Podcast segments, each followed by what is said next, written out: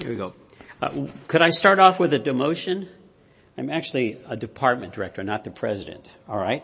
So I don't know if that makes me more listenable or not so much, but um, I could have been president. You know, I'm not.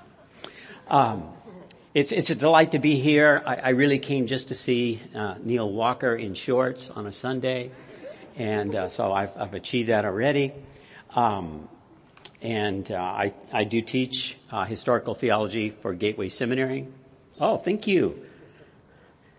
This also reminds me of, uh, you may have figured this out already, how many gracious, thoughtful people are involved in this place. Um, just the sight and sound crew, um, all the behind scenes people, the worship people, all of that's just fantastic. Uh, thanks, Mark.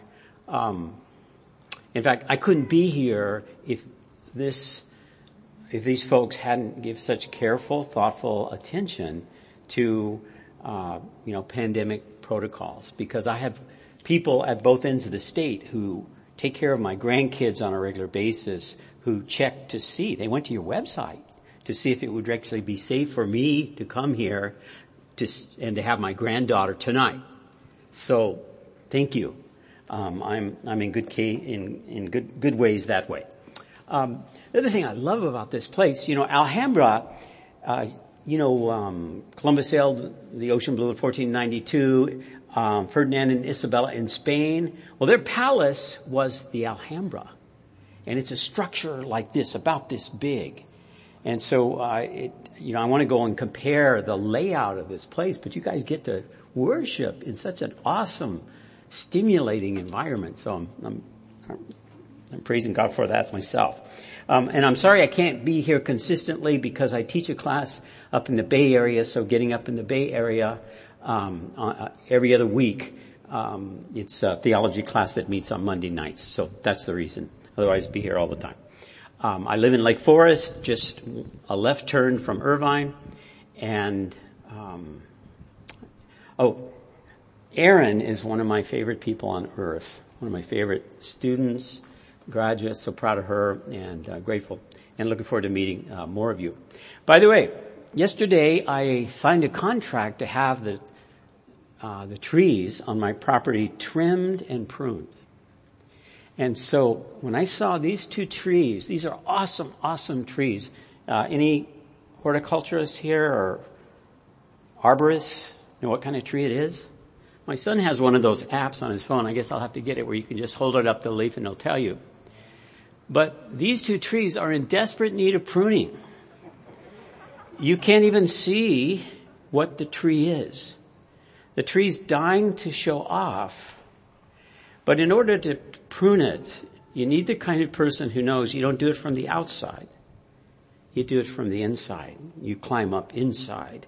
And I learned this from um, a Mexican friend of mine who I, I, I, didn't even understand what the tree is supposed to be until I saw him go up inside and make it what it's supposed to be. He was just awesome. And it's the same concept that's in uh, the gospel according to John chapter 15 when he calls the Father, God the Father, a name. He calls him a Georgos. He is the, he's the pruner. And you know, I think a lot of people would like God to stay on the outside and just give them a light trim occasionally. That's not how he works. He comes up inside the life. And if you let him do the cutting he wants to do, your life will become what he's meant it to be. It will be amazing. Painful, but just amazing. Um, maybe I'll, I'll flesh that out a little bit later when I come back. But now, if you have a Bible with you or uh, on any you know mechanism, what have you, if you could turn to Hebrews chapter six, we'll get there eventually. I'm very curious. Do we have any surfers in the house? Online or in person? Okay, let's do the other way. Any wannabe? Like to be? Okay. Have any of you been wiped out by a wave? Okay, me too, me too. Have you been er, so wiped out that you ate sand? Okay, yeah, yeah. I was in Imperial Beach uh, when I was in, in middle school, and I was on a boogie board, and this huge wave was coming in, and I, no, it was La Costa, and so I'm catching this wave, and the curl went right over and touched in front of me. I can still see this. And I looked right and I saw the tunnel and I looked left and saw the tunnel and then I realized the danger. that this wave was going to shove me right down to the bottom. And I thought this could hurt. Um, and it did that. I came away with a fat lip and a mouthful of sand, but I came away. Um, and you know, the st- storms and waves come and they wrap you up and roll you around. You're going to get wet. Um, but the storms come. Uh, if you were able to see the pictures, um, there's off the coast of Portugal a place where a guy has surfed the largest wave known to be surfed. And the way the photographer, you know, had the layout, it looked to me like that wave was going to wipe out the lighthouse that was right there. Uh, but you can see this little white line coming down, and this guy's on this wave. Um, and my first thought was, that can't be. My second thought was, that guy's going to die. Um, and the third thought was, I would never, ever, no, not ever, do that. Um, and those waves come, those storms come, and uh, sometimes they're personal. I got an email uh, this year, and the subject line said, um, "We've had some horrific news about our son." It's from a friend of mine named Brian. Now, I don't usually get emails. I can't even ever remember the last time a friend used the word horrific. So I read that and Brian and his wife were having to catch the biggest wave in their life, the death of their son. But the wave got bigger because the death was very difficult. I didn't know that their son had had um, drug issues and had been battling that. He was, he was a follower of Christ, but still battling that. And they had great hopes for him this time because he was in a detox place and getting great treatment and he was showing good results and good response to that. It wasn't like it was just imposed on him. He was embracing it. Well, he had been released. And then, not many weeks later, uh, he fell back into drugs and was in a single car accident and it took his life. And it took, it's like it took his parents' hearts too for a while. And as I'm looking at them, thinking about the picture of that wave, I thought, they are going to be tumbled in that wave. They are going to get wet. How can I pray for them? And this verse came to mind that we're going to look at. Uh, Hebrews chapter 6, um, verse 19 and 20. Now it's, it's in the midst of a big discussion, and so it's kind of like listening in on the conversation. Um, but I just want to read those those verses to you, and then I'll I'll give you a little more of the context. Um, so verse um, 19 says, "We have this hope as an anchor for our lives, safe and secure. It enters the inner sanctuary behind the curtain." Jesus has entered there on our behalf as a forerunner, remember that word, because he has become a high priest forever in the order of Melchizedek. And so you've got some metaphors here. Um, high priest, what does that mean? Um, forerunner, what does that mean? Um, and then anchor. Um, anchoring a ship that doesn't have an anchor always drifts. And a soul, a self, an inner self that doesn't have an anchor is going to drift, especially in a storm. Maybe to the rocks and destruction. Uh, actually, the New Testament talks about several guys that ran their lives onto the rocks because of neglecting faith and a clear conscience. So having an anchor before the storm gets here, before the trouble comes, is the way to make a life work. You know, a lot of people are not making it through this pandemic. And a lot more are not going to make it through the pandemic because they have insufficient resources to handle the crises that are going to come. Um, this Monday, this last Monday, I was in the Bay Area with my car. I took it to, I haven't, you know, i have just relocated back down to Southern California, so I don't have a dentist. I don't have a auto repair guy, you know, all the essentials of life. So I took it back to my old guy and my car's on the rack or whatever it was and I'm, I'm sitting there grading papers. And I came across one of those emails, um, from my president See, I can't be the president. I got an email from the president. Anyway, not, not that one. I think our guy lives in a, a brown house, not a white house. And, um, he said a colleague of mine had died that morning, age 51. She'd had knee surgery on Friday and was dead Monday morning. I, I think I got the email 12 minutes after she died. And this is a person who'd been a student of mine, a person who I had worked with uh, through her invitation in Hohhot in in uh, Inner Mongolia, China, and then I ended up going back three more times to a bunch of other cities. Um, I was able to, you know, just be alongside her any opportunity I had, so to help her get on the faculty at Gateway, and uh, just an amazing person, Lisa Hoff, and and she's gone. I know you've probably read that verse the Lord gives and the Lord takes away. Um, the takeaway can be very unexpected and honestly brutal. I think some of you have been through that or maybe you're going through that. Um, and you know, when, when the ship is properly anchored and then a wave hits it, it'll pull against the anchor. And I could feel myself pulling and I could feel the anchor hold. The anchor holds. And that's what this passage is talking about because the Hebrews who had become followers of Jesus, living in Rome particularly, Rome had figured out the difference between a Jew and a Christian. Now, once Rome figured that out, guess what? It doesn't pay to persecute Jews. They're really expensive to persecute. They fight back.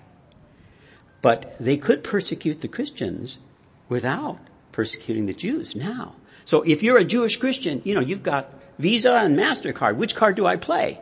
Am I a Jew? Or shall I be a Christian? And so that's the issue that, that the writer of Hebrews is speaking to. Look, you really only have one card. You are a Jewish follower of Jesus. Do not give him up. He's the anchor. He's the high priest. We'll get into that a little bit more. Um, he's the anchor for your soul and the anchor will hold. Don't give up your hope in Him. Do not give up your hope in Him. Um, when the when the crisis comes, and crises are going to come.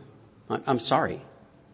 Uh, I spoke to a group of pastors this week, and, and my lead was: "Here's the first good news I have for you. It's okay to not be okay. Biblically speaking, it's okay to not be okay." Second thing is people who deny the grief they're experiencing sometimes think that's an act of faith. That's not true. Biblically, grief, to go through grief well, is an act of faith. Um, we grieve, but we don't give up hope because the anchor holds. When the crisis comes, we won't make it if we don't have sufficient resources, we'll go into fragmentation, disintegration, depression, regret, around and around in, in, in, in that problem. Uh, but if you have sufficient resources, uh, wonderful things happen. And in the book of Hebrews, this one is a big one. We'll come back to it. But also in chapter 10, verse 25 uh, to 34, it talks about the season being evil. It's evil. Therefore, don't discourage one another from gathering together.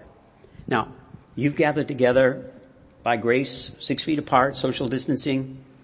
Uh, by the way, that's practiced in the Bible too, uh, during seasons of pandemic.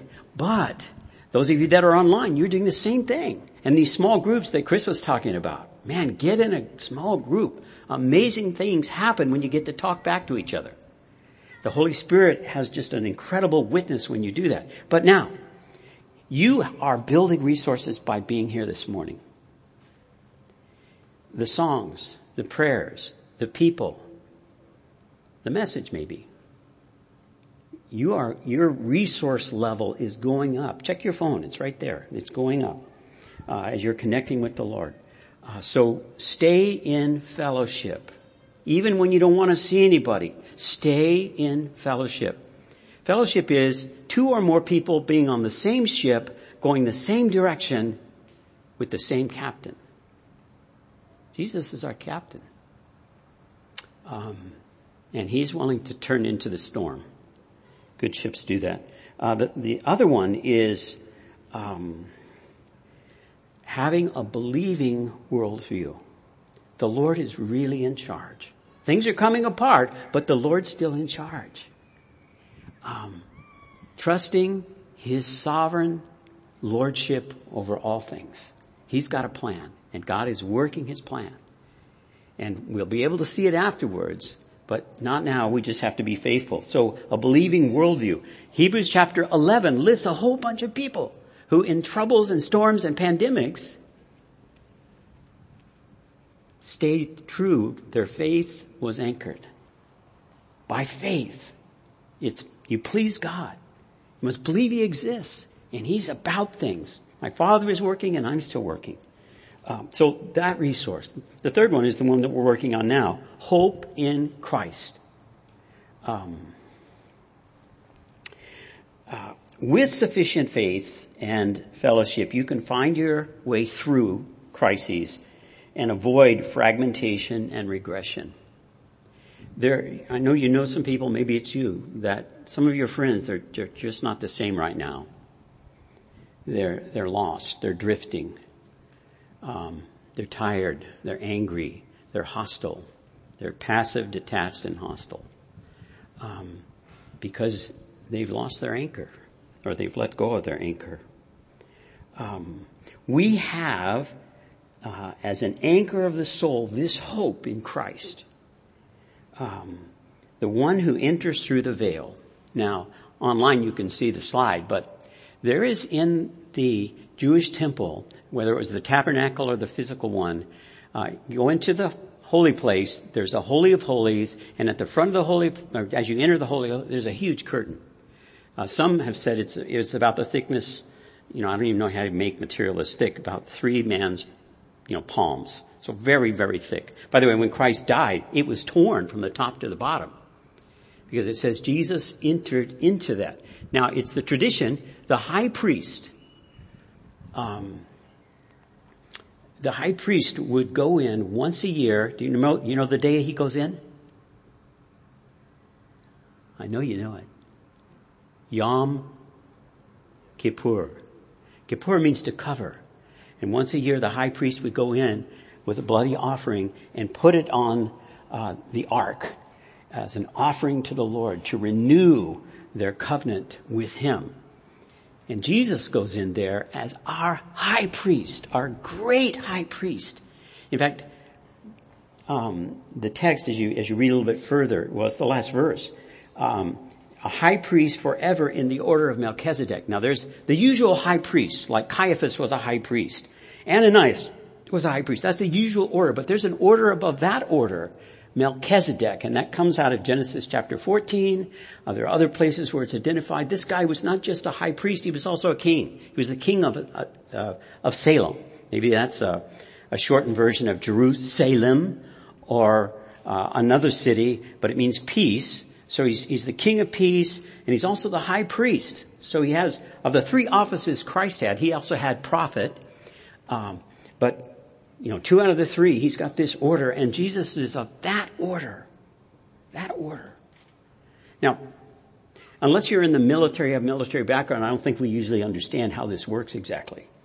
I remember driving in my little Ford Escort. You remember those cars? And I had my son with me and I was riding with a retired Air Force colonel to Fairfield, to Travis Air Force Base.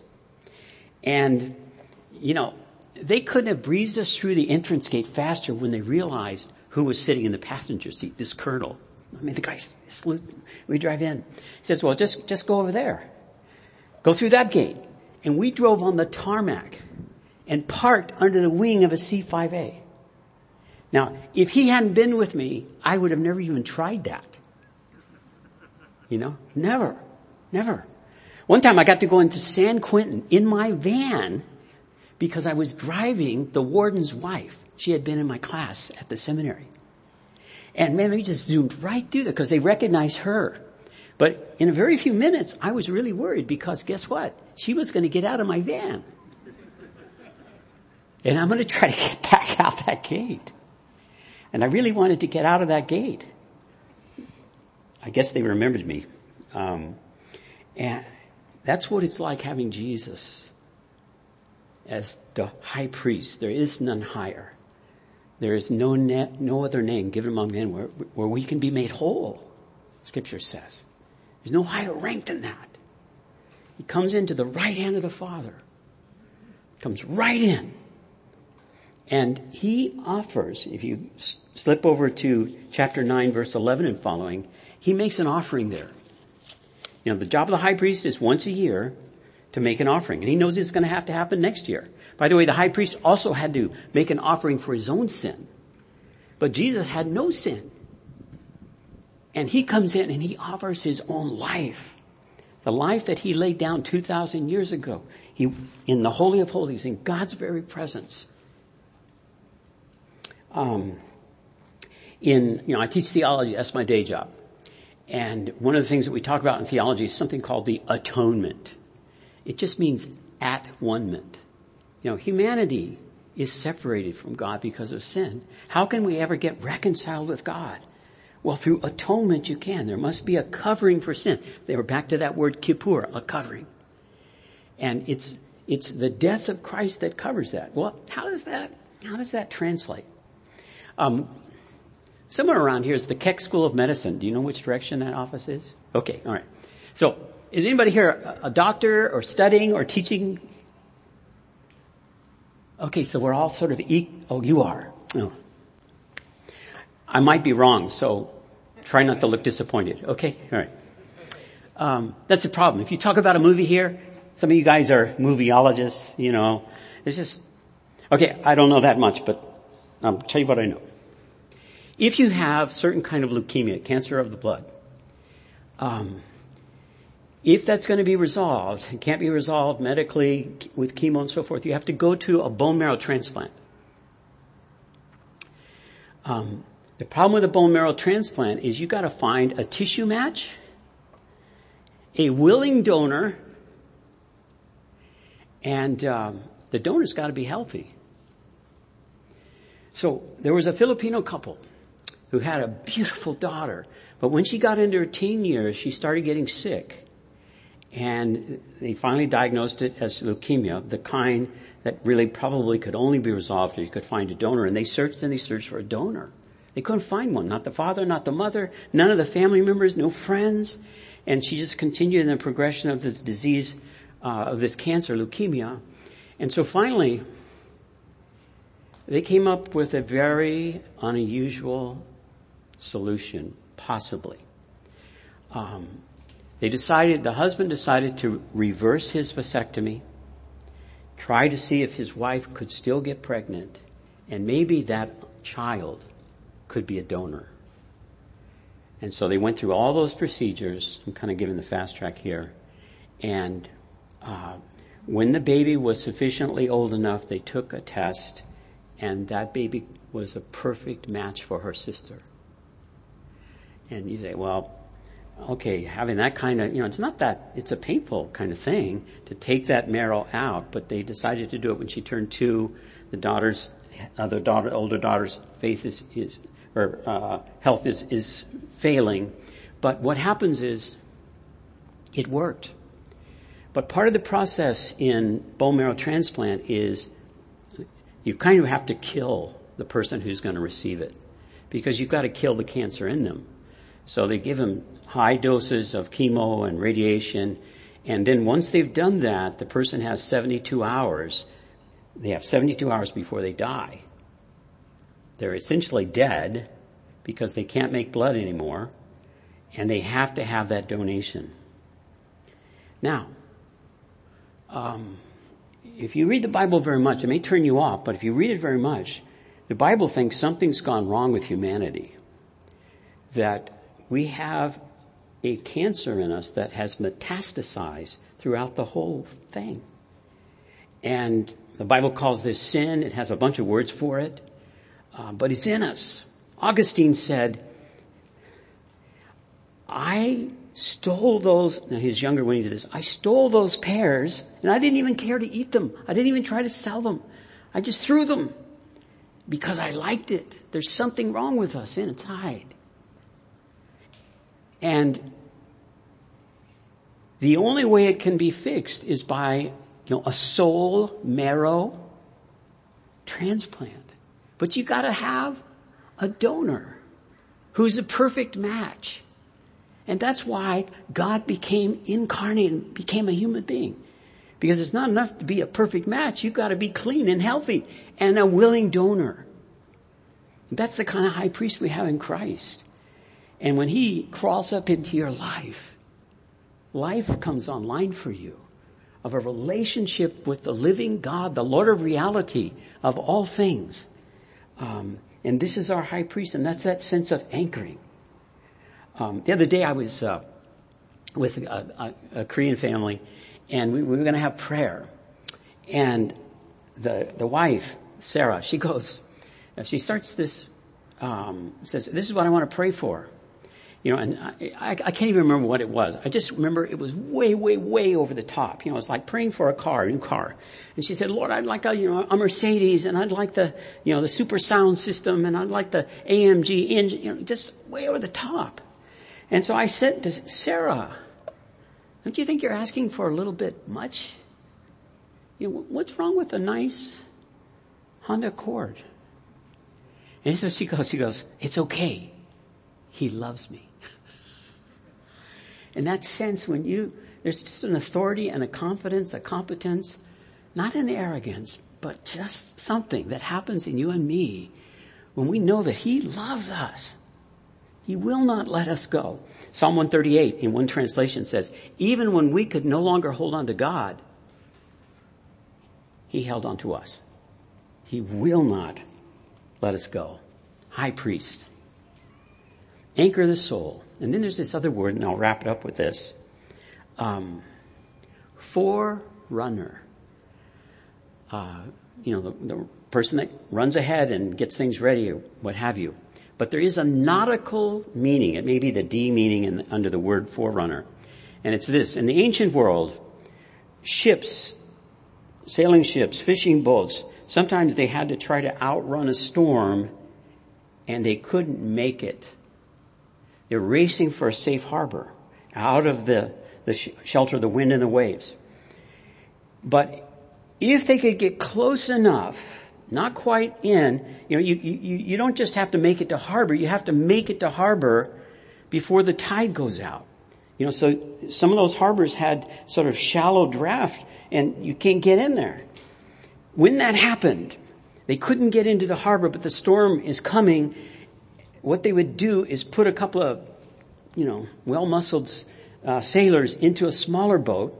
They would put the anchor in the boat and they would make them row the anchor into the harbor ahead so that the ship could wait until the tide went up and make it into the harbor itself.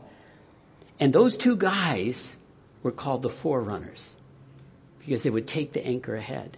And that's what this passage is talking about. Jesus has gone ahead of us. And our hope is that he has anchored us in heaven with God. And no matter what storm, what accusation, what condemnation comes,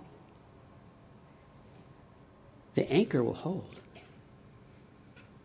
And those Hebrew Christians who got this letter, they got it and they held and were faithful even to persecution and trouble. How about you? Are you anchored? Um, how can we get anchored like that? I think there's just probably something very familiar for you about that. You know, the first is just to say, I want it. I want Him. I want Christ. I'd like to be anchored like that. You know, one time I tried to kill my son. Was by accident. Um, I was climbing this uh, really steep embankment at the at the beach. I think it was Goat Rock State Beach up in Northern. And my son was like two or three, and I I was not paying attention. I was just having a good time, and I turned around, and here's this shrimpy guy right behind me. Wherever I went, he went. And just as I realized he was there, he starts sliding down. And I mean, it would have been awful. And I just grabbed his wrist and he just stopped going. And that's the Lord's way with us. You'll feel him grab you and you'll feel the anchor and the chain get tight. Confession of Christ and confession of sin. I need Christ. I don't know about you. I need Christ. Because I do rebel. I am selfish. I am arrogant. And I have this sin in me. And I need Him inside my life to make me His and to make me like what He wants. Um, second, if this really happened to me, I became hungry to read the Bible. Uh, you, you know, some, you, you know about Calvary Chapel. It started back in the early 70s. And a whole bunch of hippies came to Christ. And they got a hunger for God's Word and they wanted to, to study it at, at, at their church. And they start showing up in their sandals and shorts, just like Neil Walker. And almost all of them had the only Bible that was in their house. They had that family Bible, that King James giant family Bible. Because that's all they had. They were hungry for the Word. Be hungry. Read it. Think it. Pray it. Every day. Every day. Um, I think the third is a desire to make restitution. There's probably some folks that you need to say sorry, need to pay back, need to give back. Making restitution is part of the work of the Holy Spirit to trim our lives up. Fourth is faithful to the fellowship. Would you check that one right now? You're doing it. You're being faithful to the fellowship. Use online. I call it Zoomland. Check it. Check it. Keep checking it. And then the last one.